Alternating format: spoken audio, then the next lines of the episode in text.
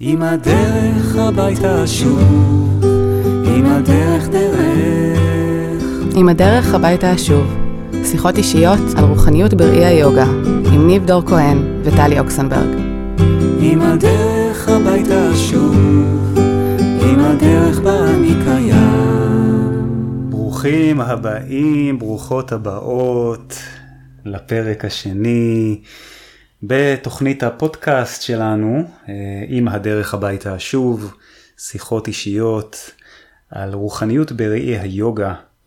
אני ניב דור כהן, כאן לצידי טלי אוקסנברג, שמחים שחזרתם אלינו שוב. אה, ואנחנו ממשיכים בעצם ביוגה סוטרה של פטנג'לי. אנחנו דיברנו על, אה, בעצם עשינו עשר פסוקים. 11. עשרה, 11 פסוקים, mm-hmm. ובואי בואי נעשה חזרה, לא נחזור על כל הפסוקים שעשינו, אפשר לעשות איזה סקירה קצרה. סקירה קצרה. אוקיי, אז תעשי לנו סקירה קצרה. אוקיי, אז התחלנו עם, אה, עם אתה, עם אתה וזמן היוגה. התחלנו עם אתה וזמן היוגה. ואמרנו שבעצם אפשר לקרוא את זה כפשוטו, אנחנו כרגע נציג, עכשיו, עכשיו להוראת היוגה, כרגע נציג את עיקרי היוגה. אמ, או שהיוגה מתרחשת בעכשיו, כלומר דיברנו על איזושהי פרשנות שמתייחסת גם אה, למהות של היוגה. כן, כלומר בתוכה. אה, פטנג'לי אומר לנו עכשיו אני מתחיל אה, את היוגה ו, וגם אה, רומז לנו כאן שבעצם היוגה נמצאת בעכשיו, ברגע הזה, בהווה. בדיוק. נכון? ואז בעצם אה, הוא, הוא, בעצם ממשיך ומדבר על, אה, על היוגה ומה יוגה ואיך אפשר בעצם להגיע למצב הזה של היוגה, mm-hmm. נכון? והגענו בעצם ל...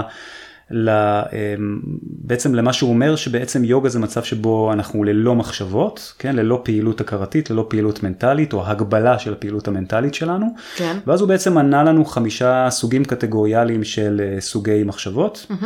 נכון? אה, ואנחנו בעצם דיברנו על חמשת הסוגים האלה.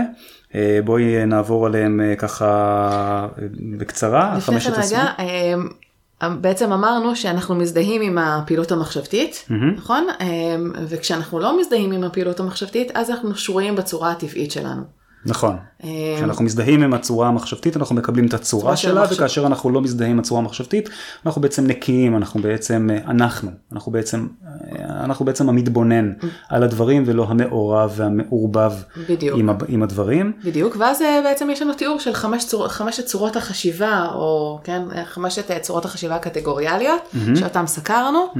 אמ, דיברנו על אה, ידע נכון, מהמם, דיברנו על אה, ידע מוטעה, מהמם, דיברנו על דמיון, מהמם. דיברנו על אה, שינה, ודיברנו על זיכרון.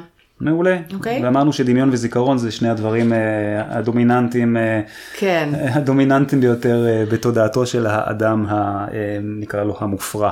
כן. כן, המופרע, זה שמופרע כל הזמן מדברים, כן, שהוא כל הזמן מוטרד. זוכר דברים מפעם, כן, חושב דברים לי, בהמשך. כן, אוי כשהייתי ילד, אוי מה היה לי לפני שנה, אה, אוי מה עשו לי. אה, אפילו אוי- איך ישנתי הלילה. כן, כן, אני סוחב את זה איתי, כן, זה משפיע לי על היום. או מה אמרו, בחדש- מתי יפתחו את הסגר, כן? קדימה, אחורה, קדימה, אחורה. כן, אם אתם שומעים את זה בזמן, אה, בזמן עתיד, נגיד עוד 20-30 שנה, אה, אז אה, אנחנו מדברים על סגר הקורונה הגדול שאנחנו נמצאים כרגע בעיצומו. מספר 2. מספר 2. טה-טה-טה-טה. אוקיי, טוב, אז אנחנו עוברים עכשיו, אז אנחנו בפסוק 12, נכון? אז uh, בפסוק 12 בעצם הפסוק הוא כזה: עצירתם של אלה, בסוגריים, חמשת תנודות ההכרה הקטגוריאניות, כן, שדיברנו עליהם כרגע, מתרחשת באמצעות תרגול מתמיד ואי צמידות. כלומר, אה, אני- כשאני עוצר, כן, ה- העצירה של תנודות ההכרה הללו שהוא דיבר עליהן, כן, דמיון, שינה, אה, ידע נכון, ידע לא נכון וכל הח- החמש, חמשת הסוגים הללו, העצירה שלהם, רגע, למה אנחנו רוצים לעצור אותם בכלל? כי אז אנחנו חוזרים להיות שרויים בצורתנו הטבעית, ואז מה? ואז אנחנו חווים אה, את התכונות האינהרנטיות, הטבעיות של הנשמה, שהיא אנחנו, אולי נפשט את זה ונגיד שאז אנחנו שמחים יותר שמחים יותר, וטוב לנו יותר בחיים? יותר טוב. נראה לי מספיק. אוקיי. מעולה. אז, אמ, אז בעצם, אה, הרי פטנג'לי הגדיר את המצב של יוגה כמצב שהוא נטול תנודות הכרה, נכון? כן. והוא אומר לנו שכדי לעצור את תנודות ההכרה הללו, כן, אנחנו צריכים בעצם להיות בתרגול מתמיד ואי צמידות. למה אי צמידות? תרגול מתמיד אני מבינה. כן, אנחנו צריכים לתרגל את ההכרה שלנו כדי שנוכל אה, להיות משוחררים מהחשיבה הבלתי פוסקת. בטח יש כל מיני טכניקות, תכף אה, נלמד. אולי כאן טוב לומר, כי יכולה לעלות מחשבה אצל המאזינים שלנו, אוקיי, בשביל מה אני צריך תרגול? מה אני צריך לתרגל כדי לחזור למהות האמיתית שלי? יש פה איזשהו משהו שהוא מוזר. אבל בעצם למעשה, אם, אם, אם ניקח את זה לחוויה הפנימית שלנו, אנחנו הרי מילדות, מ... מלידה, ממש, אנחנו בעצם מלמדים אותנו, ההורים שלנו, ואחר כך המורים, ואחר כך בתי הספר, וחברים, והחברה, ובעבודה, ובאוניברסיטה, כל הזמן בעצם מלמדים אותנו מי אנחנו במרכאות. כן, אה, אנחנו בנים, אנחנו בנות, אנחנו אה, מאמינים בזה, אנחנו מאמינים בזה, אנחנו לא מאמינים בזה, אנחנו לא מאמינים בזה. משתייכים לקבוצה הזו, משתייכים לקבוצה אחרת. אז בעצם מה שנוצר זה בעצם נוצרת איזושהי תבנית מחשבה שהיא כמו דפוס. אוקיי? שבעצם אני שוב ושוב ושוב מחזק אותה, שוב ושוב אני נזכר מי אני במרכאות, שוב ושוב אני חושב על ידע נכון, שוב ושוב אני חוזר, חושב על ידע לא נכון, שוב ושוב אני משתמש בזיכרון שלי, ואני בעצם בצורה כזאת מקבע דפוסי מחשבה, שמה שבעצם הפטנג'לי אומר שכדי להתיר את סבך דפוסי המחשבה הללו, כן, אנחנו צריכים לתרגל. כי, כי אם שנים על גבי שנים כן, ולמעשה היוגה מדברת על גלגולים, כן, אנחנו בעצם יוצרים דפוסי מחשבה מסוימים שמגבילים אותנו, כן, ובעצם גורמים לנו לחשוב אה, אה, אה, או לדמיין מי אנחנו, כן, אז כדי לדעת מי אנחנו באמת, אנחנו צריכים בעצם להתיר את הסבך הזה, וההתרה של הסבך הזה, פטנג'לי אומר, יכולה להתרחש אם אנחנו נתמיד בתרגול שלנו, כלומר נתמיד בהתבוננות האמיתית, נתמיד בתרגול היוגה, נתמיד בתרגול דרך רוחנית, ונתמיד במשהו ש... ונתרגל משהו שפטנג'לי קורא לו אי צמידות. כן. ואת שאלת אותי, מה שאלת אותי? שאלתי התרגול ברור לי, אבל איך הוא, איך הוא מתחבר לאי צמידות? אז, אז קודם כל נדבר על מה זה, מה זה בכלל צמידות. צמידות זה בעצם שאני אה, אה, מאמין, אוקיי, שהאושר שלי יושג ממשהו חולף. אוקיי? אני נצמד, אני מצמיד את, התודע, את, את, את תודעת האושר שלי או את הרצון שלי לקבל אושר, שמחה, הכרה, כבוד, כן? אה, בהישג, בלהשיג דברים חיצוניים לי, mm-hmm. אוקיי? זה אה, אה, זה נקרא צמידות, אני נצמד, אני מצמיד את ההכרה שלי, אני מצמיד את, ה, את, ה, את הרצון שלי לקבל אושר ושמחה למושג, ל, ל, לדברים שהם בעצם חולפים. הם ברי חלוף, mm-hmm. כן? הם חיצוניים לי. Mm-hmm. אני חושב שאני אהיה יותר מאושר אם אני, אה, אה, יהיה לי הרבה כסף. אני חושב שאני אהיה יותר שמח אם תהיה לי את האישה הכי מוצלחת והכי יפה והכי חכמה, כן? או להפך. אני חושב שאני אהיה הכי, הכי, הכי שמח אפילו אם אני אשיג את ההערה. כלומר, אני מצמיד את, את, את התודעה שלי למשהו שיקרה בעתיד. אני מצמיד את התודעה שלי למשהו שאני רוצה לנכס לעצמי, או שאני רוצה לנכס לאגו שלי, ואני בעצם אומר, אם אני אנכס את הדבר הזה לעצמי, אני אהיה יותר שמח ויותר מאושר. זה צמידות. וזה גורם להמון המון סבל. וכדי לדעת מי אני באמת, שזה בעצם אה, האני העירום, כן? האני שהוא ללא הענן הזה שמכסה אותי, נכון? הענן התודעה אה, שמכסה אותי, אה, אני צריך לוותר בעצם על המחשבה האושר שלי יושג על ידי הדברים החיצוניים 1, 2, 3 בעצם. אולי אפילו על ידי התרגול. כי יש כאן תרגול מתמיד ואי צמידות, יכול להיות שיש כאן גם איזושהי התייחסות, שגם על התרגול בסופו של דבר אנחנו נצטרך לוותר, כי גם זו סוג של צמידות. התרגול שאנחנו הופכים את עצמנו, שהאושר שלנו תלוי ביכולת שלנו לתרגל ולהעמיק. כן, כאן אני, אה, כאן אני יכול לספר לך איזושהי, אה, איזשהו, לספר שוב לך ולמאזינים שלנו פעם ראשונה על אה, סיפור שהייתי פעם בהודו. והייתי שם באיזושהי סדנה של יוגה מאוד מאוד רצינית עם בחברת מתרגלים מאוד מאוד רציניים שמתרגלים יוגה. והמורים של הסדנה הזאת החליטו להפתיע אותנו והביאו לנו תרגול אחר, כן? אנחנו תרגלנו רג'ה יוגה, אוקיי? תרגלנו סוג מסוים של יוגה שהיא יוגה יותר מנטלית ויותר יושבים ויותר מודדים ויותר עושים תרגילי ריכוז. תרגילי ריכוז. ופתאום המורים הפתיעו אותנו והביאו לנו מורה שבעצם עשה לנו האטה יוגה, תרגול פיזי מאוד, עם המון המון תנוחות. וזה היה מאוד מעניין כי בגלל שאני מגיע מרקע של האטה יוגה, ולא מרקע של רג'ה יוגה, אז אני הרגשתי שאני יכול להיות בתוך התרגול הזה והרגשתי שזה עוד משהו שאני יכול להביא לשם תשומת לב. אבל המתרגלים האחרים שהיו איתי, שרגילים כל הזמן לשבת במדיטציה, בסוף, ה... בסוף הסדנה אני זוכר שנסענו בריקשה והם אמרו אה, מה זה הדבר הזה, מה זה, זה רק תנוחות וזה רק, אה, אה, אין כמו הרג'ה יוגה וזה בכלל לא יוגה ואני זוכר ממש פניתי אליהם אחורה, הם ישבו מאחורי הריקשה, בחלק האחורי של הריקשה, פניתי אליהם אחורה ואמרתי להם, אבל זה בסך הכל עוד משהו שאפשר להתבונן בו. אז, אז, אז, אז אובייקט ההתבוננות שלנו עכשיו זה האסנה, או הקושי בתוך האסנה, כן? ואנחנו, אתם רגילים להתבונן על נקודה שחורה, או רגילים להתבונן על, במנטרה, אבל זה לא משנה, כי זו אותה התבוננות.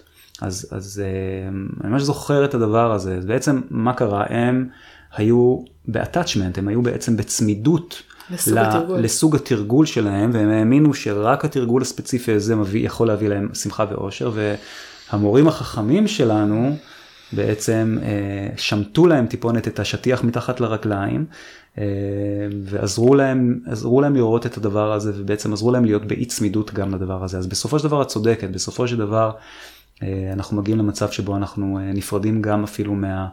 מהתרגול עצמו, שאנחנו פשוט חווים את עצמנו כ, כמי שאנחנו בעצם, בלי שום צורך לתרגל מהבוקר עד הלילה. אוקיי, okay, okay. אז זה, זה, זה קץ המסע. זה קץ המסע ואנחנו אנחנו עדיין לא שם. אנחנו עדיין לא שם, אנחנו נמשיך לצעוד בדרך. למעשה היוגים אומרים שאנחנו כבר שם, אנחנו פשוט עדיין לא מאמינים לזה כנראה מספיק. השכבות שתיארת מילדות, מהרגע שבו נאמר לנו מה שמנו ושאנחנו נבדלים מאחרים בכל מיני דברים, עדיין אה, מפריעות בינינו לבין טבענו האמיתי. Okay. אוקיי. ולכן אנחנו כאן לתרגל וללמוד ולהעמיק. יחד, יחד עם שותפינו לדרך. איזה מזל, אה? איזה ברי מזל אנחנו. מאוד. שאנחנו בחברת הידע הזה. אוקיי, אז אנחנו היינו בפסוק 12 ואנחנו עכשיו בפסוק 13, ופסוק 13 פטנג'לי אה, אומר.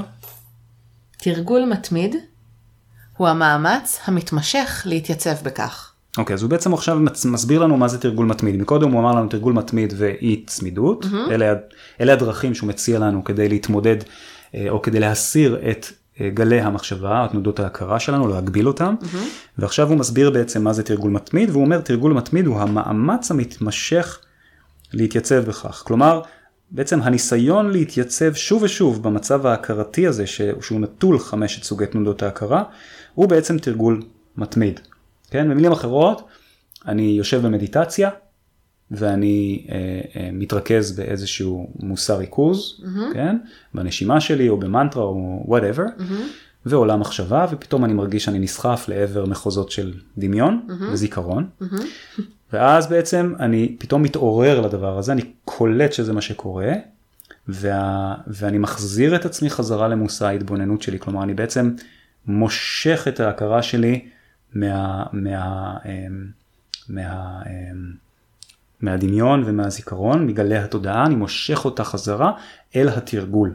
זה נקרא המאמץ להתייצב בכך. כלומר, אני כל הזמן מזכיר לעצמי לחזור לתרגול.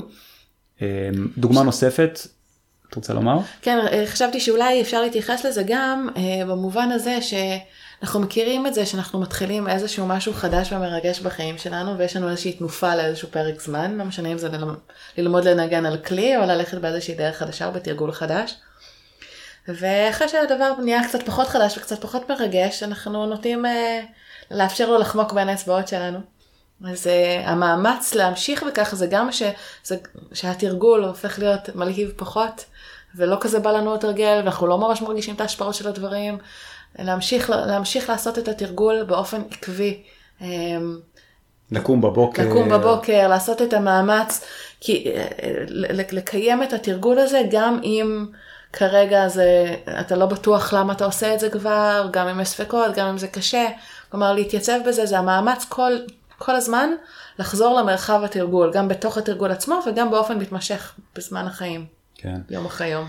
אה, וכאן חשוב לי לומר כמישהו שמתרגל אה, ונמצא במחיצת הידע הזה אה, כבר יותר מ-20 שנה, שהציפייה לאיזושהי התקדמות לינארית בדרך, כן, כל יום אני ארגיש יותר ויותר טוב, כל יום אני אהיה יותר ויותר אה, פחות ופחות אה, עצוב, פחות ויותר ויותר שמח, זה ציפייה שהיא קצת ילדותית. אה, אה, יש נפילות, ונפילות הן חלק מהדרך, ואולי אפילו הן דרושות לנו כדי להתקדם, אה, ו- ו- וכל פעם שאנחנו בעצם יוצאים מאיזשהו בור, אנחנו יוצאים ממנו חזקים יותר. היוגים קוראים לזה מדבר, ידעת? רגעים של מדבר. הם ממש אומרים שיש רגעים של מדבר בחייו של כל מתרגל רוחני, ואנחנו פשוט חוצים את המדבר. אנחנו... בולעים את הרוק, גם אבותינו הלכו 40 שנה במדבר ו- ו- ואנחנו קיבלנו אה, את הזכות לא ללכת 40 שנה, זה הרבה פחות, הרגעים שהמדבר האלה הם בדרך כלל אה, והארץ בשביל הארץ המובטחת הזאת לא צריך ללכת צעד אחד. בדיוק. רק, רק להפנות את המבט פנימה כן, ולחשוף את האמת. כן, לפעמים אנחנו צריכים ללכת 40 שנה כדי לגלות שלא היינו צריכים אפילו אה, לעשות אפילו לא צעד אחד. כן. כי אנחנו כבר שם. את יודעת מה. מה התנוחה הקשה ביותר ביוגה? ישיבה? לא. לפתוח את המזרון? כן. התנוחה הקשה ביותר ביוגה היא לפתוח את המזרון, שזה בעצם ממש, ה- זה המאמץ להתייצב המאמץ להתייצב. בדיוק, יופי. אז uh, זה המאמץ להתייצב בכך, והפסוק uh, מספר 14, uh, אולי נשמע שיר לפני שנלך לפסוק מספר 14, נראה לי שכן, uh, אנחנו נשמע עכשיו את, את רועי שנהר. שהוא ישיר לנו את השיר אה, ציפור ארם. זהו, בואו נשמע.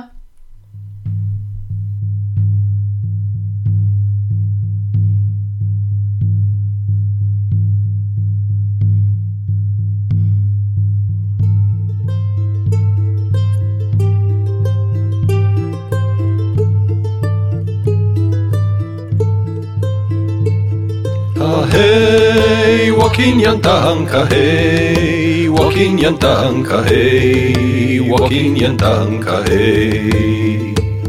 Ah, hey, walking yantanka, hey, walking yantanka, hey, walking yantanka, hey. לפני עידן ועידנים הופיע על האדמה נחש ענק. הוא היה מלא באש, וכל מקום בו זחל עלה בלהבות.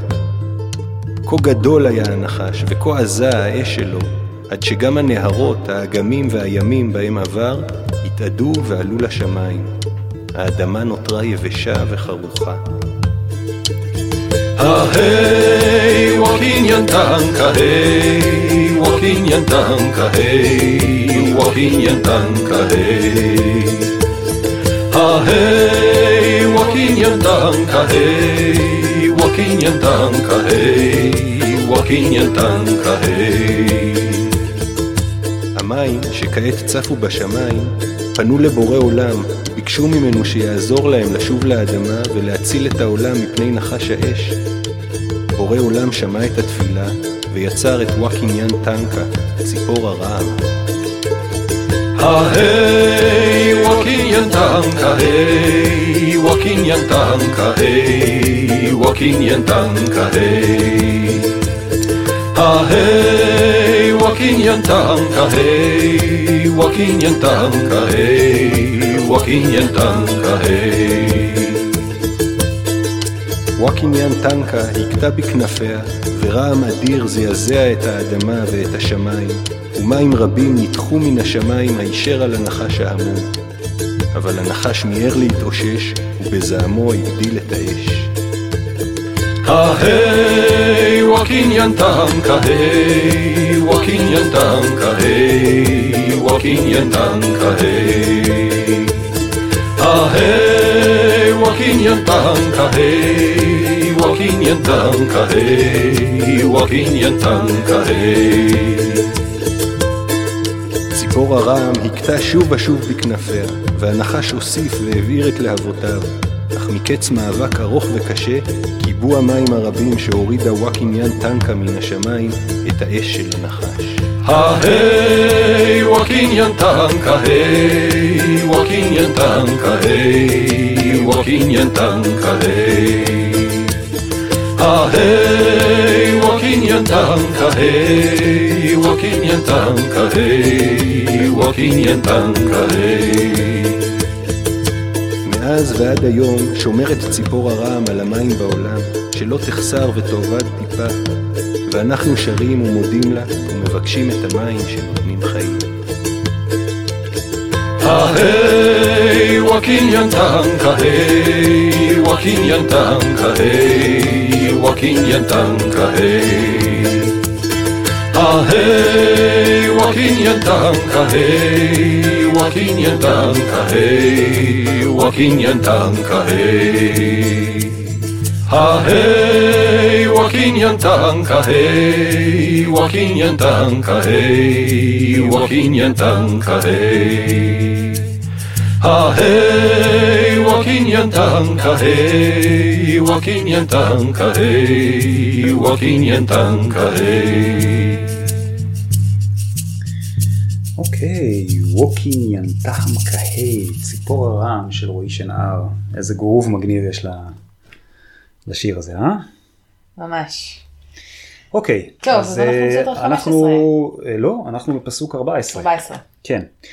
אז אה, נכון, פטנג'לי אמר אה, תרגול מתמיד הוא המאמץ המתמשך להתייצב בכך, דיברנו מה זה תרגול מתמיד, ועכשיו בעצם הוא אומר לנו, תרגול זה, כלומר תרגול מתמיד, מכה שורש כשהוא מבוצע בכנות, בהתמדה ולאורך זמן. אה, זה אחד הפסוקים שמורים ליוגה מאוד מאוד אוהבים לומר לתלמידים שלהם. כשתלמידים מגיעים ואומרים, אני קורא לזה משבר שלושת החודשים, אחרי שלושה חודשים, תלמידים פתאום קולטים שאולי אה, שלושה חודשים זה לא כזה זמן, אה, כדי לשפר את כל החיים כן. ולטפל בכל הכאבים. כן, הם עדיין, אה, הם עדיין אה, כועסים בפקק ו- ומתעצבנים על ה- מי שעובר אותם בתור בסופר, ואיך זה יכול להיות, אני שלושה חודשים מתרגל יוגה ואני עדיין לא עושה שפגאט או עמידת ידיים. וגם היחסים שלי עם אימא שלי עדיין לא נפתרו. כן. כן. אז, אה, ואז, אה, ואז בעצם פטנג'לי אומר לנו, תרגול בעצם מכה שורש, כלומר הוא בעצם אה, אה, מביא לתוצאות, נכון?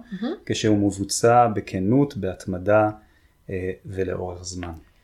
אה, מעניין להסתכל על שלושת הפרמטרים האלה. אה, לאורך זמן, אנחנו מדברים כאן, הטקסט הזה כאמור נכתב לפני כ-2500 שנה. כן, לאורך זמן זה לא שלושה חודשים, זה גם לא שנה. אנחנו חיים בעידן שהכל אינסטנט והכל צריך לקרות מהר ואינטנסיבי. והמפה הזאת שפטנג'לי פורס לפנינו, היא מבקשת מאיתנו משהו אחר לגמרי, היא מבקשת מאיתנו סבלנות ואורך רוח. אה, אז- והייתי גם מוסיף אה, אולי כאן אה, להוסיף שגם אולי, אולי להיות עם טיפונת פחות ציפיות. הרבה פעמים הציפייה שיקרה משהו, הציפייה שנגיע להערה, הציפייה ש... שזה זה, זה מה שלפעמים אה, עוצר אותנו מלהגיע לדברים הללו. אה, והמורים אגב מדברים על 12 שנה. כן. המספר 12 שנה חוזר על עצמו ממש כאיזשהו מספר אה, קטגורי, אה, כמספר שבו אדם שמתרגל יוגה מגיע לאיזושהי חוויה ממשית עמוקה, מכה שורש, בקיצור. 12 כמובן. שאנחנו מדברים על, יש הבדל בין 12 שנה תרגול יומיומי ל-12 שנה פעם בשבוע במכון, כן? גם וגם אה, כמובן יש הבדל בין האנשים וכל אחד מגיע עם איזושהי, אה, אה, איזשהו תרמיל מסוים שחלק אצל חלק מהאנשים הוא תרמיל שמלא בכל טוב ועבודה רוחנית שהם עשו בגלגולים שונים ואז להם יכול להיות שאת יודעת כמו רמנה מהרישי שהגיע להערה בגיל 16 הוא גם לא תרגל. ולא תרגל, פשוט הגיע להערה בגיל 16 אה, ויש אותנו. ש... תרגילים. שקמים כל יום וגם כשלא רוצים ומשתדלים לעשות את התרגול. כן. אני רוצה להתייחס רגע למילה כנות כאן שמופיעה, כי התמדה ואורך זמן זה כביכול ברור. מה, מה הכוונה בכנות?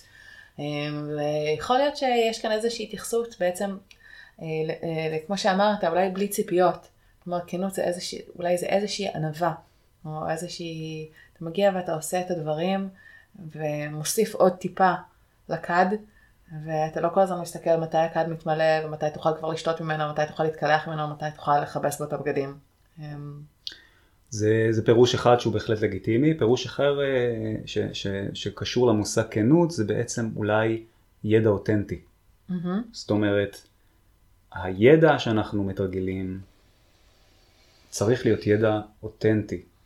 לא איזה מין המצאה שאיזה מישהו יום אחד קם ואמר, אוקיי, מצאתי את הדרך להערה, תעשו ככה וככה. אלא ידע בעצם מוכח שנוסה במשך אלפי שנים על ידי אלפי מתרגלים, אה, זה בעיניי אה, תרגול בכנות. אה, לא לחשוב שאתה יכול להמציא לך איזשהו משהו אה, ככה ו, ולחשוב שהתוצאות, שהאימון הזה יכה שורש, אה, אלא, אלא להישען, על, להישען על ידע מוכח.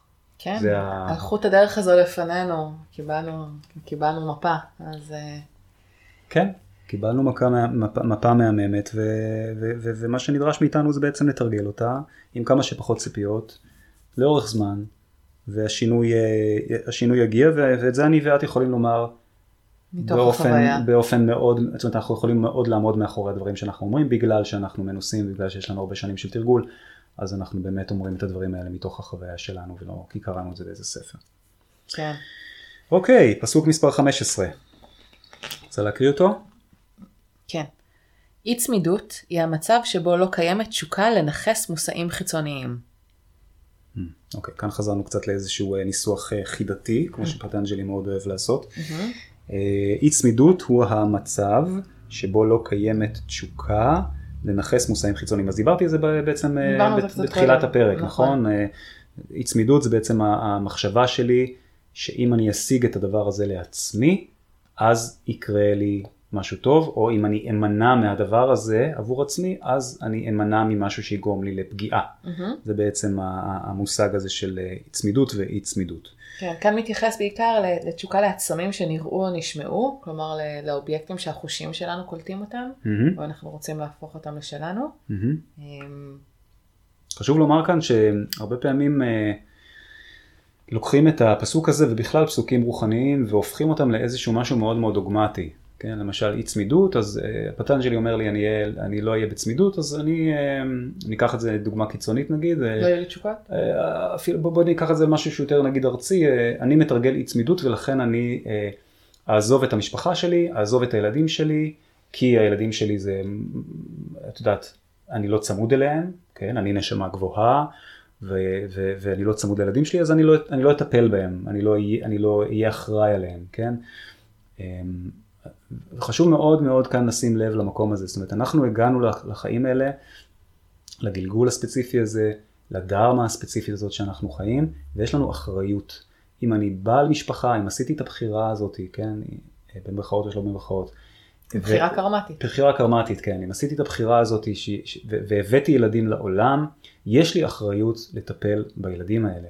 זה אומר אחריות לקום ולעבוד, זה אומר להרוויח כסף, ובתוך המבנה הזה של האחריות, בתוך המבנה הדהרמי, כן, הקרמטי של בעל משפחה, אני מוצא לי את הרגעים שבהם אני יכול לתרגל יוגה, ולאט לאט כמובן התרגול של היוגה נכנס לכל, אה, לכל, אה, לכל תא ותא בחיים האלה שלי, זה לא כבר נהיה איזה משהו שאני מתרגל יוגה בין, בין, בין לבין, אלא, אלא, אלא בעצם כל הזמן אני נמצא במחיצת הידע הזה, וזו זכות מאוד מאוד גדולה כמורה ליוגה וכמורה ליוגה, את בטח גם יודעת את זה גם, להיות כל הזמן בתוך היוגה זה ממש ממש מתנה ענקית.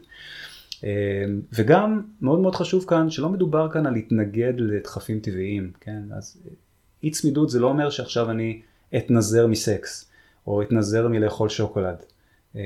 המשמעות היא בעצם לשים לב שאת, שאנחנו לא מכורים, שאנחנו לא מתמכרים להנאות של החושים, שאנחנו לא, זה נקרא לנכס את הדבר הזה לעצמי, שאני לא, לא שם את, ה, את האובייקט כמשהו שהאושר שלי תלוי בו.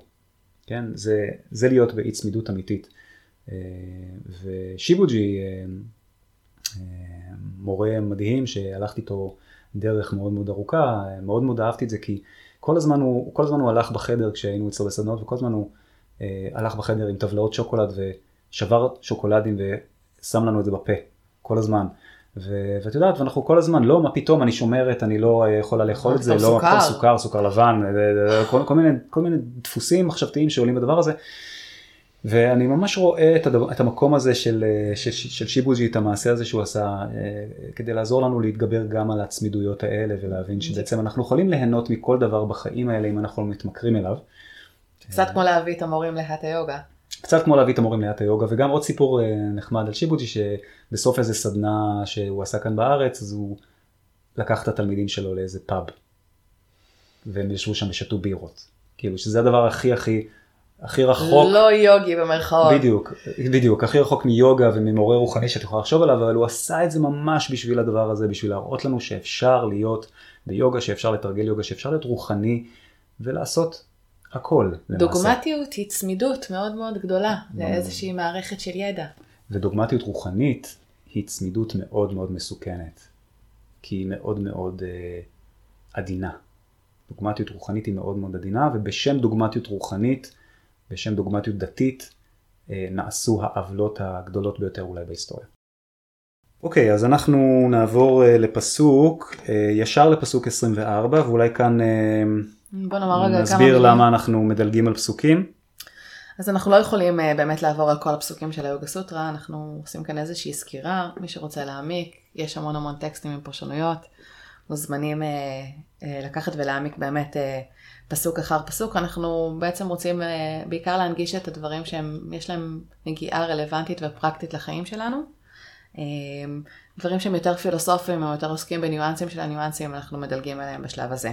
כן, אה, למרות שחלק מהדברים שהם גם פילוסופיים החלטנו כן להכניס לתוך השיח שיח בינינו כי הם, הם, הם, זה כמו חרוזים, אנחנו צריכים חרוזים מסוימים כדי להבין חרוזים אחר כך. בהחלט. יש כמה דברים שאנחנו בכל, בכל זאת החלטנו להשאיר למרות שהם פילוסופיים והפסוק הבא הוא דוגמה לכזה, לכזה, לכזה חרוז מה פילוסופי.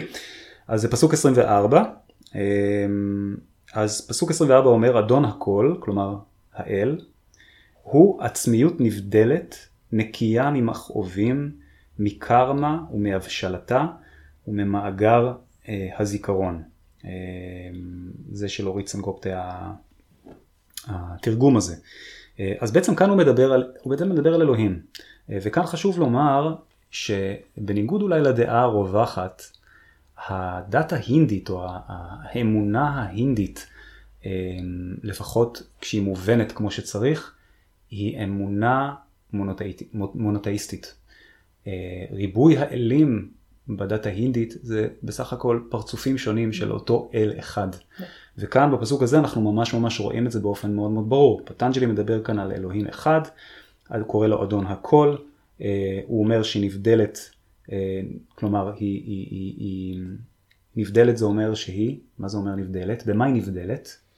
במה היא שונה?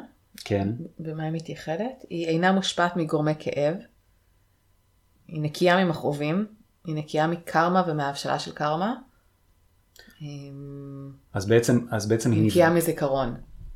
כן, עכשיו הוא- כש- כשהוא אומר נבדלת למה הוא מתכוון, אז למעשה האמונה היוגית, אה, לפחות האמונה של הוודנטה, כן, של האדווייתא ודנטה, אומרת שאין דבר כזה אי שניות. זאת אומרת, שיש אי שניות, שאין דבר כזה שניות. כן. אז זה קצת מוזר, פטנג'לי מדבר שהיא- על כך שהיא נבדלת. אז אחת הפרשנויות המעניינות שנתקלנו בהן אומרת שבעצם ההבדל בין אלוהים לבין הנשמה שהוא אנחנו, כן, חלקיק מאלוהים, ההבדל הוא שאנחנו כנשמה שכחנו שאנחנו אלוהים, שאנחנו כל יכולים, שאנחנו כל יכולים, חסרי זמן. וזה, וזו הנבדלות בעצם בינינו, כן? נבדלות שהיא איננה נבדלות. לכן אולי גם אה, נאמר שהיא אה, נבדלת בכך שהיא משוחררת ממאגר הזיכרון, כן, מה שלא מאפשר לנו אה, לחיות ולחוות את עצמנו כאינסופיים, במידה רבה זה הזיכרון שלנו שמגביל אותנו למה שאנחנו כבר יודעים על עצמנו. בדיוק, וברגע שאנחנו נהיה נקיים מזיכרון, אנחנו בעצם נהיה חופשיים לחלוטין, ולכן נוכל לחוות את מצב התודעה האלוהי, או במרכאות או שלא במרכאות, נהפוך להיות בתודעת אלוהים. כן. אוקיי, אז זה פסוק מספר 24, רק חשוב לומר פה כמובן שמאחר ואלוהים או אדון הכל הוא חופשי לחלוטין ואין לו שום מגבלות, אז כמובן שהוא גם חופשי ממכאובים והוא חופשי מקרמה והוא חופשי ממאגר זיכרון. אה, מכל הדברים האלה שמטרידים את השכל שלנו, את התודעה שלנו ואת הגוף שלנו. השכם והטרד. השכם והטרד. יופי, אז זה 24, אנחנו עוברים ל-25. בו מתגלה באופן מוחלט זרע ידיעת הכל. אוקיי, אז הישות האלוהית, בגלל שהיא משוחררת לחלוטין ממגבלות מכל סוג, אז היא גם כמובן ישות יודעת כל, כל, כלומר היא יודעת, היא יכולה לנוע לעתיד, היא יכולה לנוע לעבר, בעצם אין, אין, אין לה הגבלות של זמן חלל, אין לה הגבלות משום סוג, ולכן היא יודעת כל, היא יודעת הכל, כל דבר שיש. בעצם הידיעה בהתגלמותה. כן.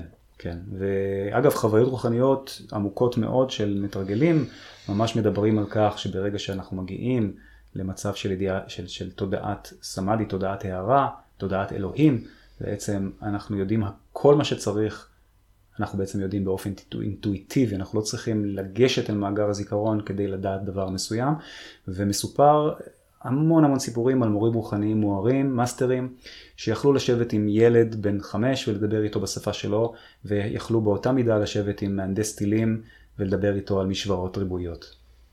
בלי שום הכשרה כן. באוניברסיטה, כן? כן? יש הרבה סיפורים כאלה. כל הרבה... הידע נגיש, כן. תוך תודעה שהיא משוחררת ממגבלות. בדיוק.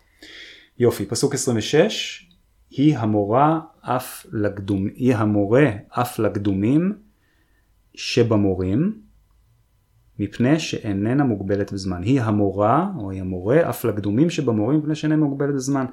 אה, אותה ישות אלוהית. אותה ישות אלוהית בעצם היא המורה של כל המורים, אה, ואם את תקראי ספרות רוחנית, נגיד אה, ספר של אוטוביוגרפיה של יוג, יוגי שנכתב על ידי יוגננדה, מאסטר ליוגה אדיר שחי במאה ה-20, הוא כתב שם על החוויות שלו, והפסוק הזה זה משהו שחוזר על עצמו בכל...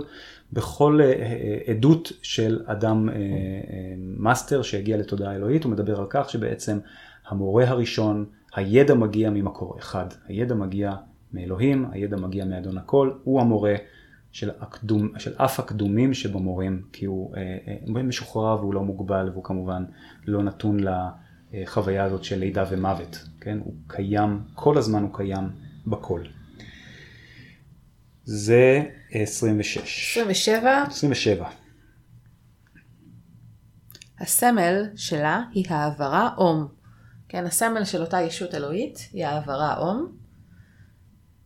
אז uh, היוגים מאמינים שהעברה אום היא בעצם, uh, היא מנטרה, mm-hmm. כן? אום זה מנטרה. Mm-hmm. מנטרה זה בעצם צליל או uh, צלילים שיש להם יכולת להעלות את תודעתו של המתרגל לרמה רוחנית גבוהה יותר, או למקד את תודעתו של המתרגל. המנטרות אה, נוצרו על ידי קדושים, יוגים, שבעצם אה, נכנסו למצב טראנס, נכנסו למצב של תודעה אלוהית, ודרך המצב טראנס הזה בעצם יצרו את המנטרה, ומאמינים שהמנטרות, בגלל שהן נוצרו במצב תודעתי גבוה, הן מכילות בעצם, אה, יש להן יכולת הן מכילות אספקט מסוים של התודעה הגבוהה הזאת, ולכן הן יכולות לעזור למתרגל אה, לחוות אה, מצב רוחני אה, גבוה יותר, ואום בעצם נחשבת למנטרה נעלה, מנטרה בסיסית. אומרים שהצליל אום נמצא בכל דבר, שרוי בכל דבר. צליל הבריאה עצמה. צליל הבריאה עצמה, הוא קשור למרכזים אנרגטיים בגוף שלנו, מאוד מאוד חזקים, הוא קשור לצ'קרות.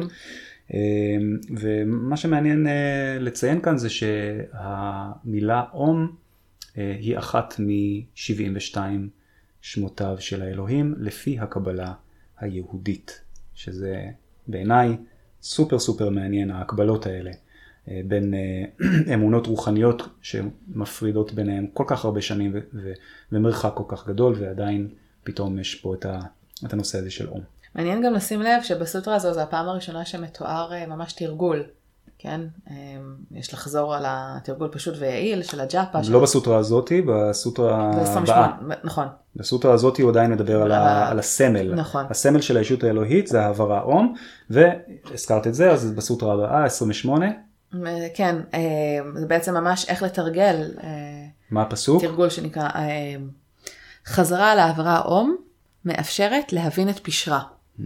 כלומר, אה, אה, חזרה עליה שהיא חזרה מתוך כנות, כן, חזרה ברגש ובהכרה של, ה, של הצליל הזה, היא עוזרת ומכוונת את ההכרה ומאפשרת לנו בעצם להתחבר אל אותו רטט אה, שנוצ... שממנו נוצרה המנטרה מלכתחילה. Mm-hmm. אז uh, ההנחיה הזאת של לחזור על מנטרה בכנות ובתשומת לב היא הנחיה שבעצם גורפת לכל המנטרות שאנחנו mm-hmm. מתרגלים mm-hmm. uh, וכשהוא מדבר על להבין את פשרה הוא בעצם מדבר בדיוק כמו שאמרת עכשיו זה מאפשר לנו להתחבר לרטט המקורי uh, של ההברה הזאת זה בעצם תרגול שנקרא ג'אפה mm-hmm. חזרה על מנטרה חזרה רפטיטיבית על מנטרה תרגול מאוד מאוד חזק. אמ, ותרגול כזה מאוד מאוד משקיט ומצליל את התודעה שלנו. אה, וכאן חשוב לומר שבעצם זה כלי. זה לא, התרגול עצמו הוא לא המטרה, אף תרגול הוא לא המטרה, כל התרגולים האלה הם רק כלים שנועדו אה, אה, לעזור לנו בעצם להשתחרר מהתנודות של ההכרה.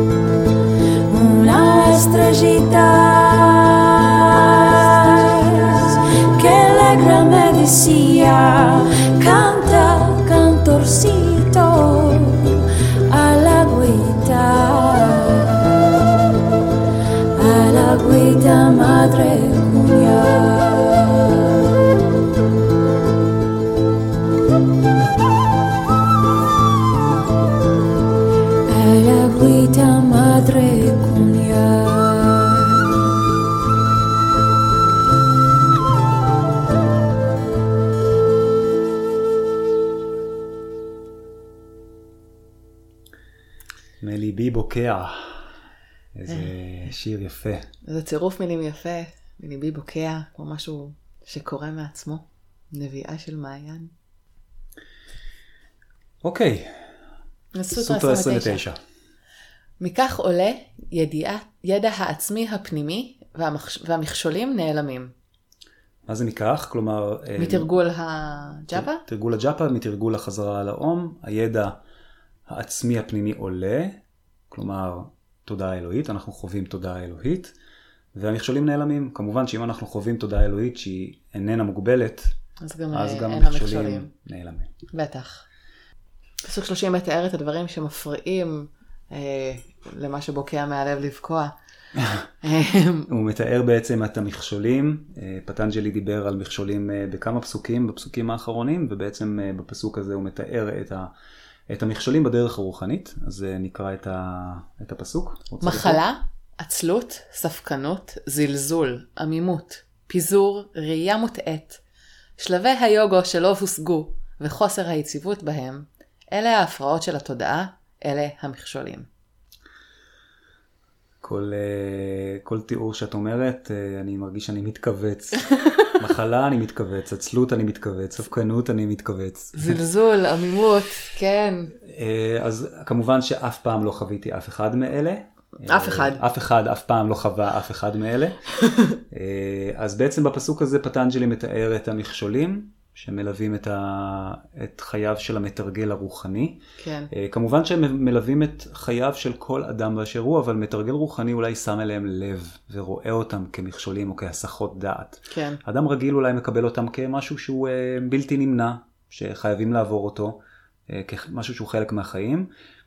וכמובן שפטנג'לי מדבר על כך שהם לא חלק, לא חייבים להיות חלק מהחיים, וכל הדרך הרוחנית בעצם מדברת על כך שאפשר, אם לא להימנע מהם, אז לפחות לא להזדהות איתם כל כך. אה, בהחלט. אבל אה, חשוב לומר בהקשר הזה שלמרות שאנחנו רואים אה, מכשולים כמשהו שלילי, כן, כהפרעות בדרך הרוחנית, אנחנו גם למדנו בעצמנו ועל בשרנו שהם ממש ממש חשובים ונחוצים להתפתחות הרוחנית ומחזקים את השרירים אה, המנטליים והרוחניים שלנו בדרך. אז שרירי הטיפוס מהבור. כן, זה שרירים חשובים, כי הבורות קיימים, ולפחות שנהיה טובים יותר בלצאת מהם. כן. עד שנגיע אולי למצב שבו לא ניפול אליהם. אמן. אמן ואמן.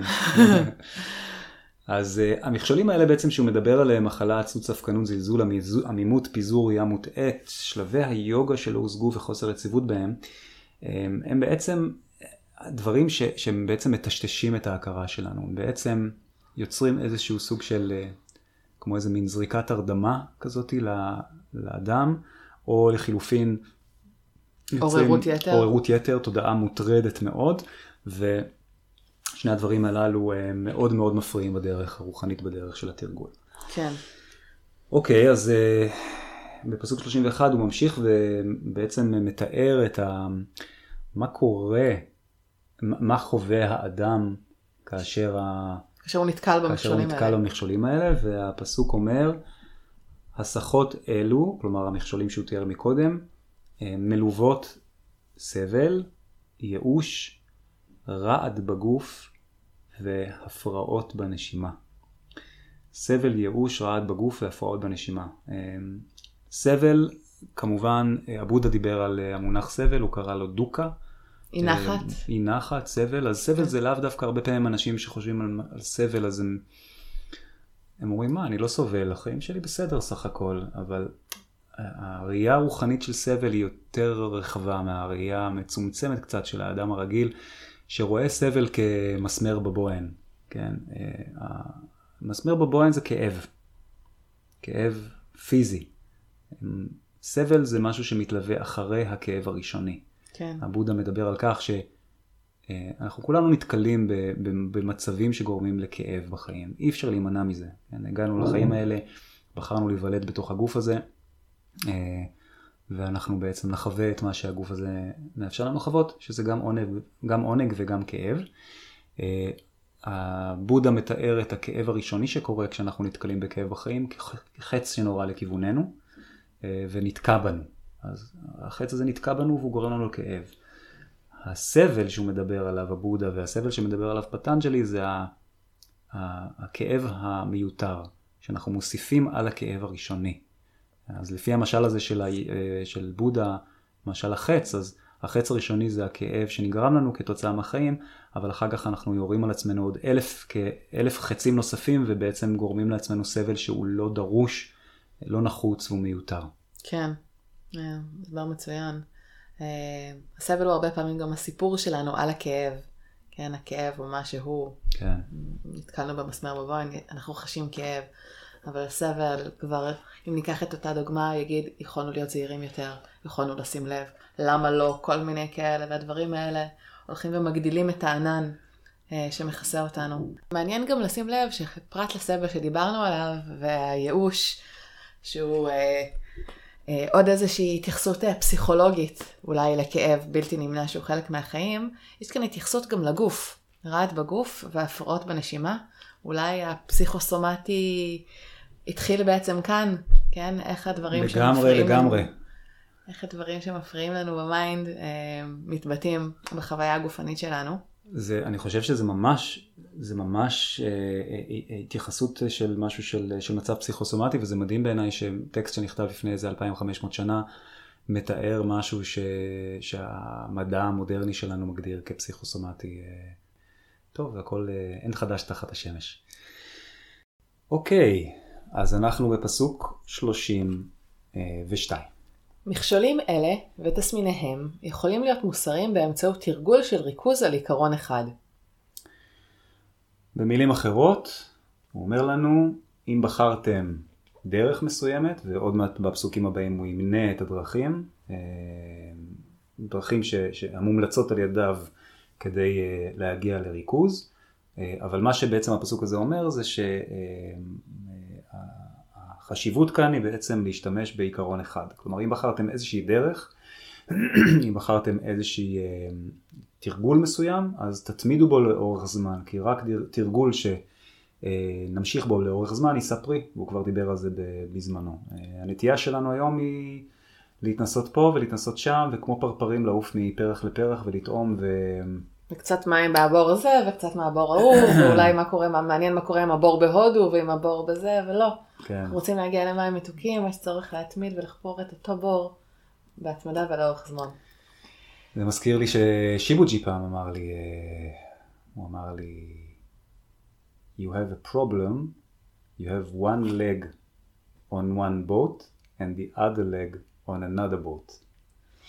במילים אחרות, תתאפס על עצמך יא בן אדם ותבחר דרך. לא משנה איזה ש- סירה, לא משנה איזה סירה, אבל- תבחר את אבל תשים הדרך. את שתי הרגליים שלך שם ותפליג איתה. בדיוק, לתקופה מסוימת, זה לא אומר כל החיים, אבל לתקופה משמעותית, לך בדרך מסוימת, כי אז בעצם הפירות של, ה, של הדרך הזאת אה, אה, והתובנות של הדרך הזאת יגיעו אליך. אוקיי, אז בוא אוקיי. נראה מה הדרכים שהוא מציע לנו להתמודד עם המכשולים, נכון? כן, פסוק 33, התודעה הופכת לצלולה באמצעות פיתוח גישה של ידידות כלפי השמחים, חמלה כלפי הסובלים, שמחה בטוב ואדישות כלפי הרע.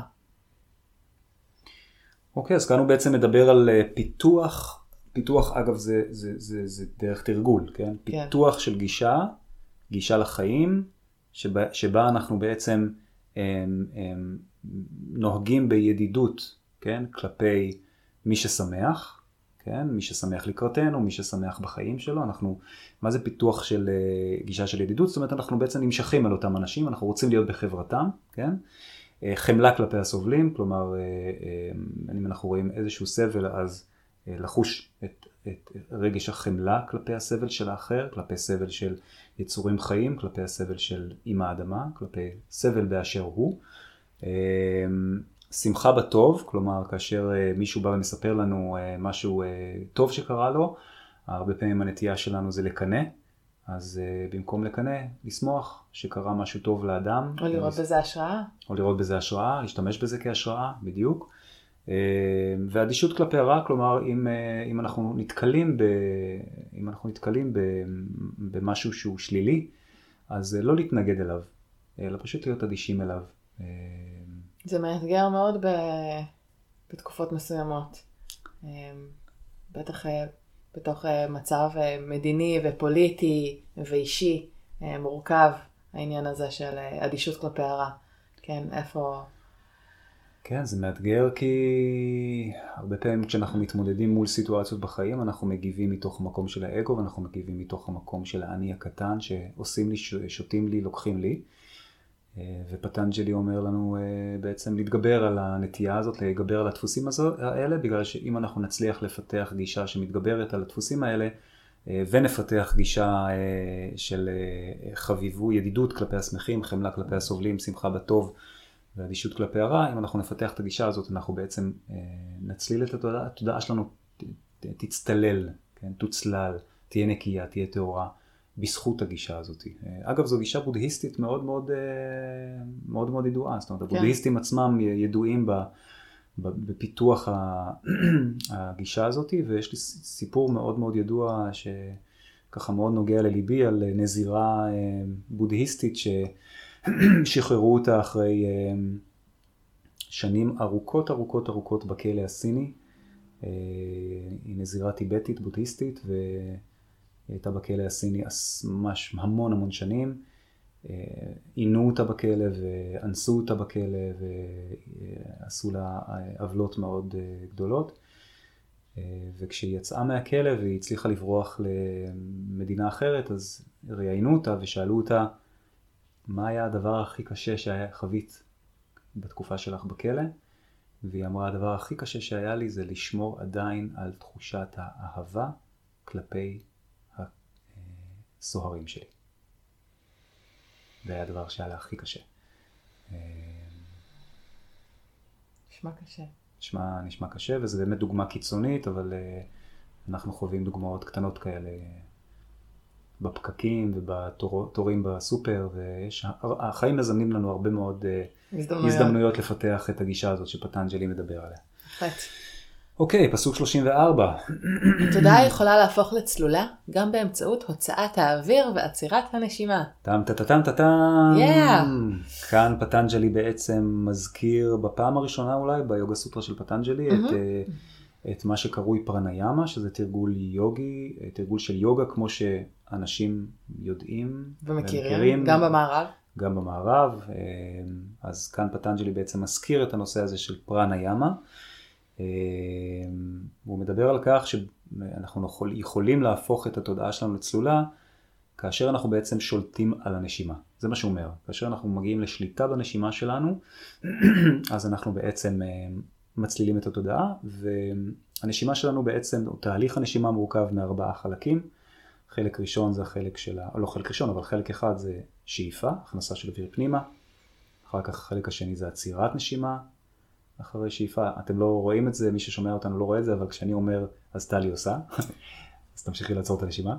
אז חלק שני זה החזקת אוויר אחרי שאיפה, חלק שלישי זה הוצאת האוויר, והחלק הרביעי זה עצירת הנשימה אחרי הוצאת האוויר. אז בעצם כשאנחנו מפתחים את היכולת שלנו לשלוט על ארבעת החלקים הללו, אנחנו בעצם, המיקוד שנוצר מאוד מאוד מטהר את ההכרה ומצליל את ההכרה, זה הכוח של הפרניאמה לטהר את העצבים ואת ההכרה בעזרת אה, תרגילי הנשימה, תרגילי הפרניאמה.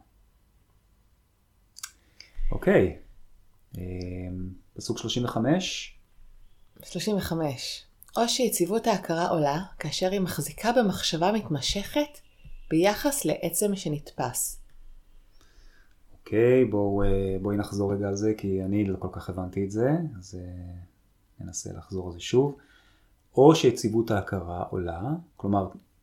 ההכרה נהיית יציבה יותר. כן, הוא מדבר פה על עוד דרך, עוד דרך שאפשר להצליל את ההכרה שלנו, אה, לטהר את ההכרה שלנו, או שיציבות ההכרה עולה כאשר היא מחזיקה במחשבה מתמשכת ביחס לעצם שנתפס.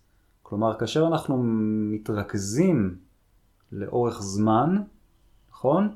אז אנחנו בעצם אה, מייצבים את ההכרה שלנו, בגלל שכאשר אנחנו מתרכזים לאורך זמן, אה, מחזיקים מחשבה אחת לאורך זמן, כן? אז אה, מה שקורה, האיכות של התודעה שלנו הופכת להיות איכות שביוגה קוראים לה איכות סאטווית, איכות עדינה, איכות טהורה, איכות צלולה, כן? זה, זה קצת דומה לתחושה ש, ש, שאנחנו מרגישים כאשר אנחנו קוראים ספר ומתרכזים בו נגיד לאורך זמן, או כאשר אנחנו מקשיבים באמת אבל מקשיבים ל, ל, לשיר ברדיו, כן, או באוזניות, ברגע שאנחנו מתרכזים במשהו אחד למשך זמן ארוך, משהו קורה בהכרה שלנו, משהו מצטלל בהכרה שלנו, משהו נהיה ממוקד בהכרה שלנו, אה, והאיכות הזאת היא איכות שנקראת סאטווית. אה, במצבים הרגילים של התודעה שלנו, אנחנו או מאוד מאוד מוטרדים, מאוד מאוד אה, עסוקים, מאוד מאוד חושבים כל הזמן על מה יהיה ועל מה היה, והחשיבה האובססיבית, האובססיבית הזו והמוטרדת הזאת, יש לה איכות שקרויה בשפה של היוגה איכות רג'סית, כן, איכות מאוד פעילה, או שהתודעה שלנו רדומה, כהה, ישנונית, ישנה, כבדה, כבדה מאוד, אה, אה, והאיכות הזאת, האיכות הכבדה הזאת נקראת בשפה של היוגה אה, איכות רג'סית. תמאסית. תמאסית, סליחה. נכון, אז האיכות, האיכות הרג'סית זה האיכות הפעלתנית והאיכות התמאסית זה האיכות הכבדה. והאיכות ש, שנוצרת כאשר התודעה שלנו מחזיקה במחשבה אחת ארוכה לאורך זמן, האיכות הזאת שנוצרת, האיכות הסדווית שנוצרת, היא בעצם איכות שעוזרת לנו להצליל את התודעה, וזו האיכות שעליה מדבר פטנג'לי בפסוק הזה. נאמר כאן גם שביחס לעצם שנתפס, כלומר מדובר כאן באיזשהו משהו שאנחנו יכולים לתפוס אותו. זה יכול להיות גם מחשבה. גם מחשבה. גם כשאנחנו תופסים מחשבה ואנחנו בעצם מתרכזים במחשבה הספציפית הזאת, או אם אנחנו קוראים משפט בתשומת לב, או אם אנחנו מקשיבים למוזיקה בתשומת לב. זה נקרא אה, אה, להחזיק במחשבה מתמשכת ביחס לעצם שנתפס. Mm-hmm. אוקיי, פסוק 36 או שנצא לשיר? נראה לי שאנחנו נצא לשיר, יש לנו כבר כמה דרכים פה שהצגנו כדי להתמודד עם המכשולים, יש עוד כמה בדרך, אז uh, תישארו איתנו. אנחנו נשמע עכשיו את השיר המהמם באך uh, של רון גיל שמע, uh, ונחזור מיד אחר כך.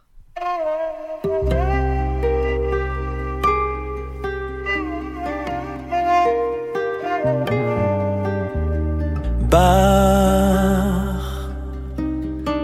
אמצע מקלט, אמצע מנוחתי, אבוא אלייך ממסע שאת נפשי נישא, מעיניי אסיר אבק ואת תאמרי לי בוא אליי אש, שורפת געגוע בליבי, אבוא אלייך מבקש, כל גופי לוחש, בואי והראי לי את הדרך להגיע לגן.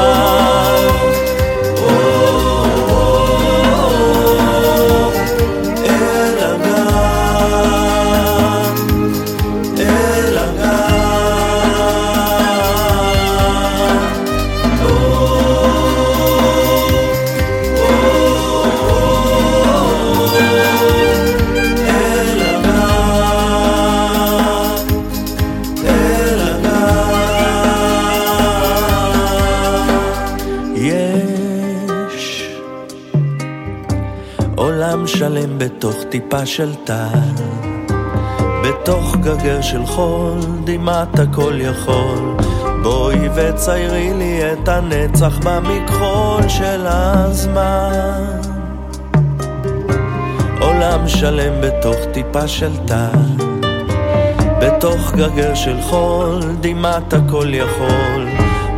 וציירי לי את הנצח במכחול של הזמן.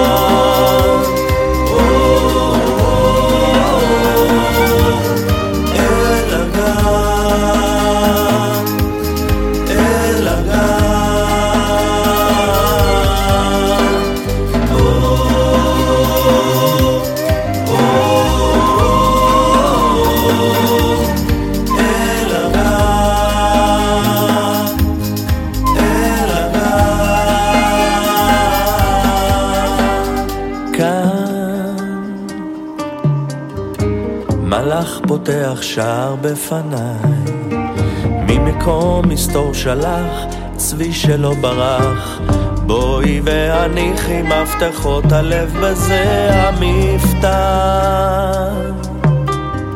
מלאך פותח שער בפניי, ממקום מסתור שלח, צבי שלא ברח. בואי והניחי מפתחות הלב בזה המפתח.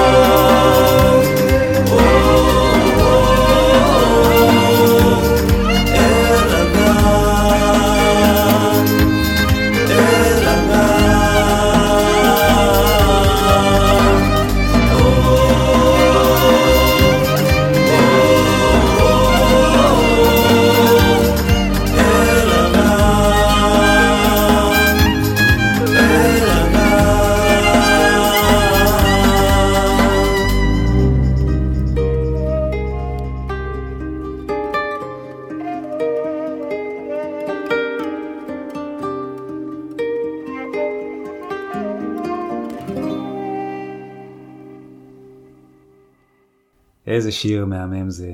מהמם, מרגש. אה, מעניין, אה, מעניין שבאך, אה, שאליו, שאליה מתייחס רון גיל שמע, יכול להיות אישה, ויכול להיות גם התודעה הצלולה והערה, שבתוכה נוכל למצוא מקלט ומנוחה. זה מעניין שזה גם איכות נקבית באיזשהו אופן, גם השכינה או האהובה, נהוג לדבר עליהם ב, ב, ב, בלשון, אה, בלשון, של, בלשון נקבה. אמ, גם ביוגה אגב מדברים על, ה, על הפרקריטי. עולם התופעות. עולם התופעות כעל אה, בעל איכויות נקביות ועל הפורושה, שהוא אדון הכל או האלוהים. אה, כעל בעל אה, איכויות זכריות, והחיבור ביניהם אה, הוא זה שמהווה את, ה, את ההערה, את ההגעה הזו לערות. החיבור בין הזכרי לנקבי, החיבור בין הקוטב הזכרי לקוטב הנקבי, שיבה ושקטי. שיבה ושקטי, כן, הרבה סימבולי, סימבוליקה אה, של חיבור, אה, חיבור אה, זכרי ונקבי יש גם, ב, גם באמונה ההינדית, היוגית. אוקיי, אז אנחנו עכשיו בפסוק אה, 36. ממשיכים לזכור את הדרכים להתמודד עם המכשולים. כן, אה, ולהשיג ריכוז ו, אה, וצלילות של התודעה שלנו. ופסוק 36 אה, אומר, פטנג'לי, הריכוז יכול להיות מושג גם על ידי מיקוד התודעה באור הפנימי שהוא מעבר לכל צער. אה, אז קודם כל אני אומר שזה מאוד מאוד יפה כמו שירה, מיקוד התודעה באור הפנימי שהוא מעבר לכל צער. מהו אותו אור פנימי? אה, האור הפנימי, האור הפנימי שפטנג'לי מדבר עליו, כנראה שהוא מדבר על אה, חוויה מיסטית שקורית למתרגלים אה, רוחניים רבים אה, בעזרת טכניקות הריכוז של היוגה, אה, של חוויית אור זוהר, מבריק, אור אלוהי נקרא לו ככה, שחווים אותו ממש כמשהו שבוקע מתוך המתרגל עצמו. בדרך כלל מדברים על כך שהאור הזה נחווה בלב, או שהאור הזה נח- נחווה ברווח שבין הגבות, בנקודה שנקראת העין השלישית. אה, וכאשר המתרגל חווה את החוויה הזאת של האור, זה סימן אה, מאוד חשוב בדרך, אה, בדרך התרגול, בדרך הרוחנית, חוויה מאוד מאוד עמוקה, והחוויה הזו של האור היא חוויה שבעצם יש בה שמחה ואושר, אין בה צער בכלל, זה כמו איזה סוג של טעימה מלהגיע להתעוררות, וזה מה שפטנג'לי מדבר כאן, שבעזרת החוויה הזו, או בעזרת המיקוד ש- של התודעה באור הזה כאשר הוא עולה, אה, אפשר אה, להגיע לצלילות התודעה. איך עוד אפשר? אז אה, טוב שאת שואלת, טלי. אז הנה בפסוק אה, 37. פסוק 37, פטנג'לי אומר לנו, או בריכוז בהכרתו של מי שחופשי מצמידות. אז מה בעצם פטנג'לי אומר לנו כאן? הוא אומר לנו כאן שאם אנחנו נמקד את הריכוז שלנו אה, בהכרתו של מישהו שהוא משוחרר מצמידות, במילים אחרות מישהו שהגיע לשחרור, שהשתחרר, כן? אדם מואר, אדם אה, קדוש, אה, מאסטר.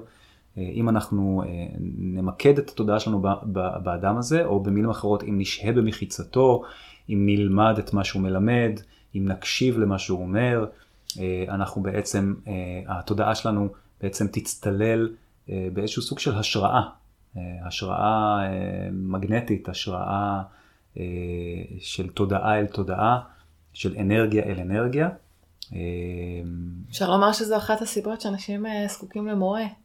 יש דברים, אה, אדם יכול לתרגל עם עצמו כל מיני דברים, אבל החסד הזה שבלשהות במחציתו של אדם שהוא ער, אה, וריכוז בדבר הזה היא, דרך מאוד מאוד אה, אה, טהורה אה, להצליל את התודעה.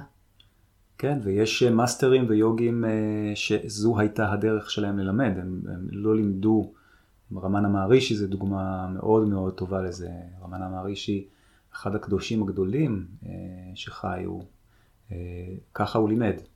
אה, הוא מעט מאוד דיבר, הוא כמעט ולא כתב דברים, אה, והחוויות של האנשים שהגיעו לשהות במחיצתו אה, היו חוויות מאוד מאוד אה, חזקות של צלילות וריכוז, אה, רק בזכות זה שהם היו במחיצת האדם הקדוש הזה. רמן אמר לי איזה זכות. זכות אה, גדולה מאוד להיות, אה, להיות צמוד אה, לאדם אה, משוחרר, ממש. פסוק 38, וגם כתוצאה מידיעה המושגת בזמן שינה עמוקה, או ידע הנרכש בחלום. אוקיי, אז אה, בואי, בואי ככה אה, נסביר את העניין הזה. לא, פטנג'לי לא מדבר כאן על חלום רגיל, הוא לא מדבר פה על החלום שחלמתי על השכנה ממול, או על הקניות שעשיתי אתמול, או על משהו שעשה לי מישהו אה, שלשום. או לא שטסתי מדבר- מטוס. כן, או, כן, הוא לא מדבר על חוויות של חלום רגילות, כי חלום רגיל, חוויות של חלום רגיל, רגיל אה, חוויה רגילה של חלום היא בדרך כלל חוויה ש, שבה ההכרה שלנו, השכל שלנו בעצם אה, עובר איזשהו תהליך של עיבוד של החוויות הרגילות שחווינו במהלך היום-יום, אה, והוא מוציא את זה בצורה של אה, חלום, בדרך כלל מאוד מאוד פעיל. החלום הזה שמדבר עליו פטנג'לי הוא חלום מיסטי, הוא חלום רוחני, הוא חלום על אדם קדוש, על סימבול קדוש, וחלומות כאלה נחשבים בתרבות היוגית כחלומות שיש להם ערך בלתי רגיל, ערך רוחני בלתי רגיל.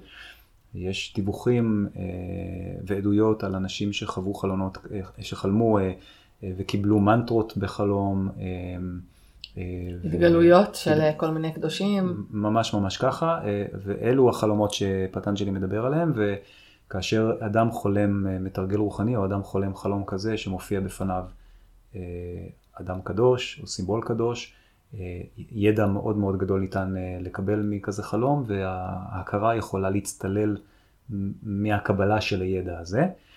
וכשפטנג'לי מדבר על שינה עמוקה, הוא מדבר על כך שבעצם במצב של שינה עמוקה, שזה מצב שהוא נטול חלומות, האדם אה, בעצם נמצא במצב שהוא הכי קרוב לחוויה של ערות, חוויה של סמאדי, אה, חוויה של מישהו באמת.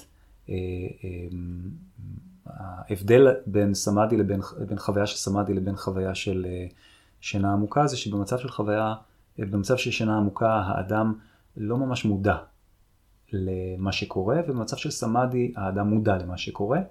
אה, וכשפטנג'לי מדבר על שינה עמוקה, הוא מדבר על כך שכשאדם מתעורר משינה עמוקה, הרבה פעמים אנחנו חווים איזה מין שאריות או ניח, ניחוח של המצב הזה שבו היינו, שהינו, כשחווינו את המצב של שינה עמוקה, ואם אנחנו נצליח להתמקד בשאריות הללו של הניחוח, כן, של החוויה של השמחה ושל השקט שאותם אנחנו חווים במצב של שינה עמוקה, אם נתרכז בדברים האלה, אנחנו נוכל ל- להצליל את התודעה שלנו. זה דרך נוספת להצליל את התודעה. אה,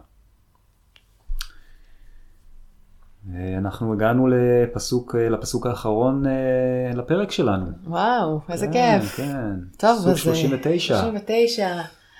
או, או. במדיטציה על כל עצם נבחר. בעצם הדרך האחרונה שפטנג'לי מונה כאן בהתמודדות עם המכשולים שאותם תיארנו והתסמינים שנלווים להם, שאותם סקרנו, יהיה מדיטציה. והמדיטציה יכולה להיות על כל עצם נבחר. למה זה לא משנה על מה אנחנו מודדים? בגלל שכאשר אנחנו באמת באמת מתבוננים על משהו, אנחנו חווים את המצב הזה של הריקות שפטנג'לי מדבר עליו. כלומר, כאשר אני באמת באמת מתבונן על משהו לאורך זמן, בתשומת לב, אז אני מגיע למצב שבו אני אה, חווה תודעה נטולת אה, הפרעות, שזה בעצם המטרה שעליה פטנג'לי מדבר. אה, היוגים והטקסטים מדברים על כך שיש אובייקטים אה, מועדפים יותר או מומלצים יותר להתרכז בהם ולמדות עליהם. אה, זה יכול להיות אה, להבה של נר וזה יכול להיות אה, נקודה שחורה. זה יכול להיות דמות של אדם קדוש, זה יכול להיות השתקפות של ירח במים, אבל פה פטנג'לי בעצם פותח לנו את האפשרויות ואומר לנו למעשה שאתם יכולים להתבונן ולמדות על כל דבר שהוא. אני אה, אה, אולי טיפונת אפרש את העניין הזה, וזה לא כל דבר, זאת אומרת אם אני אתבונן בסרט פורנו, או אם אני אה, אמדות על, אה, על אה, אה, אה, אלימות, משהו שהוא אה, אובייקט שיש בו אלימות, אני לא בטוח כמה אה, תועלת תצמח לי מזה, או במילים אחרות, אולי אדם צריך להיות ברמה רוחנית סופר סופר גבוהה, שהוא יוכל למדות גם על דברים כאלה. ואגב, יש תרגולים שבהם המתרגל נדרש להיות במקומות שבהם שורפים גופות בהודו, כאמצעי לתרגל מדיטציה על כל דבר. אז אה, אפשר להתחיל אבל אולי במדיטציה על אובייקטים שהם ניטרלים מבחינת העוררות שהם... או, או אובייקטים במידת הטובות שהם יותר מומלצים. אבל פט, פטנג'לי כאן אומר בעצם על כל עצם שבו, כל עצם שה, שהמתרגל הרוחני בוחר למדות עליו הוא עצם שיכול בצורה פוטנציאלית להביא אותו למצב הריקות, למצב של צלילות התודעה. אוקיי. סיימנו, אה, סיימנו את, אה, את הפרק השני, אה, איזה כיף. ממש ממש ממש היה כיף. לי עונג והיה לי כיף לדבר איתך ולהקליט איתך אה, את הידע הנשגב הזה. ממש תודה על הזכות שהידע הזה אה, בעצם אה, נחשף, נחשפנו אליו ושמתאפשר לנו לחיות חיים לאורו. ואנחנו כאן בעצם בסיום של פרק נוסף בתוכנית שלנו עם הדרך הביתה שוב, שיחות אישיות על רוחניות בראי היוגה. תודה רבה שהאזנתם לנו, אני הייתי טלי אוקסנברג, כאן לצידי ניב דור כהן, מורה ליוגה מהמם. אפשר להאזין לנו בכל תוכנת פודקאסט החביבה עליכם, לשאלות, תגובות, הערות או כל דבר שתרצו לשתף אותנו ואנחנו נשמח לשיתופים. אתם מוזמנים לכתוב לנו למייל the way home מחובר נקודה יוגה שטרודל gmail.com ונתראה בהמשך במרחב הלב והשקט. עם הדרך הביתה שוב, עם הדרך דרך, עם הדרך הביתה שוב, אני קיים.